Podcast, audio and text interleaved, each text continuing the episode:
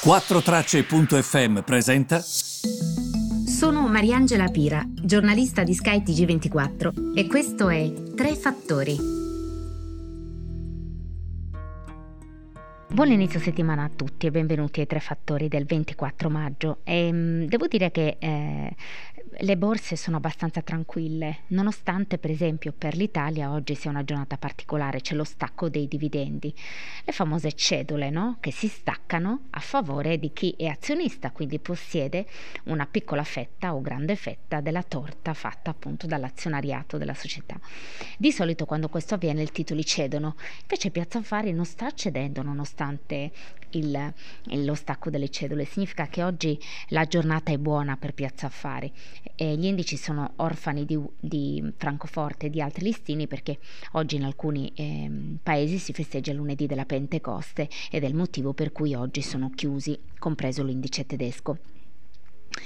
La Cina eh, ha, intensificato, ha, intensificato, questa sua eh, campagna per raffreddare questo rialzo fortissimo dei prezzi eh, delle materie prime. Addirittura ha messo in piedi una serie di eh, punizioni severe per chi in qualche modo viola, ehm, per esempio, mh, eccessiva speculazione, ehm, distribuzione di fake news. Il governo non avrà tolleranza nei confronti eh, di questi atteggiamenti, quindi sta cercando di calmare questi prezzi, di calmierarli.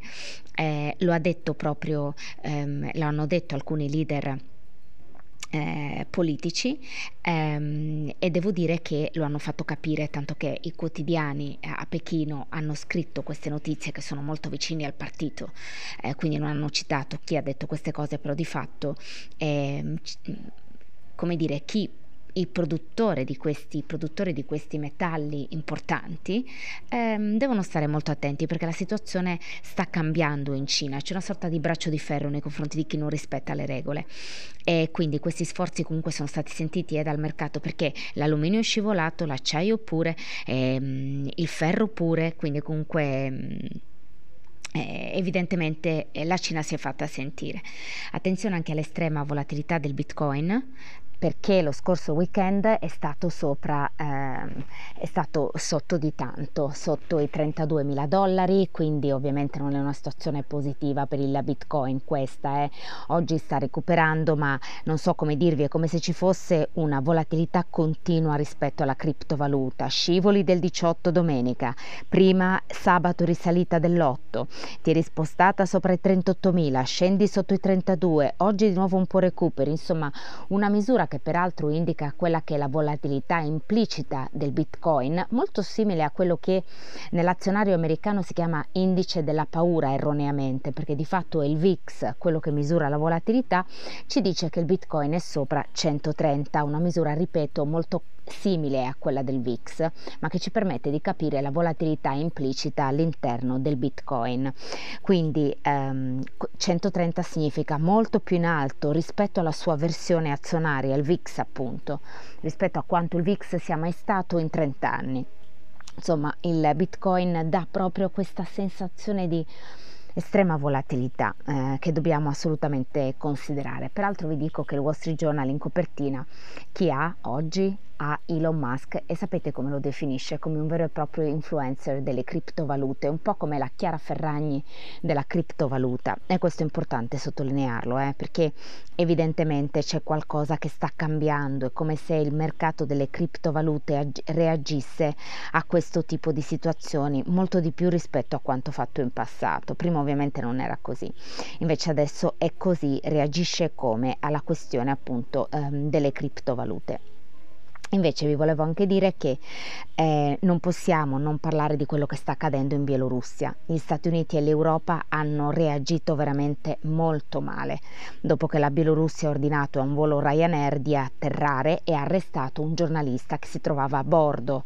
Questo lo dico anche per chi non fosse a conoscenza di questi accadimenti nei, negli ultimi due giorni. Eh, questa secondo me è una delle cose eh, più gravi che sia mai successe. Insomma, noi ovviamente stiamo guardando qui in Italia i nostri nostri fatti di cronaca purtroppo, però anche questo che è accaduto è un, um, un fatto grave che va assolutamente gestito. Il Boeing 737-800 che portava dei passeggeri da Atene a Vilnius è stato appunto dirottato verso la capitale della Bielorussia che si chiama Minsk domenica ed è stato scortato proprio da jet militari. Il, um, il volo sostanzialmente um, la, uh, hostess, le hostess e, e, chiunque si trovasse a bordo ha ricevuto proprio una notifica, anche gli steward da parte delle autorità a Minsk di una minaccia alla sicurezza a bordo.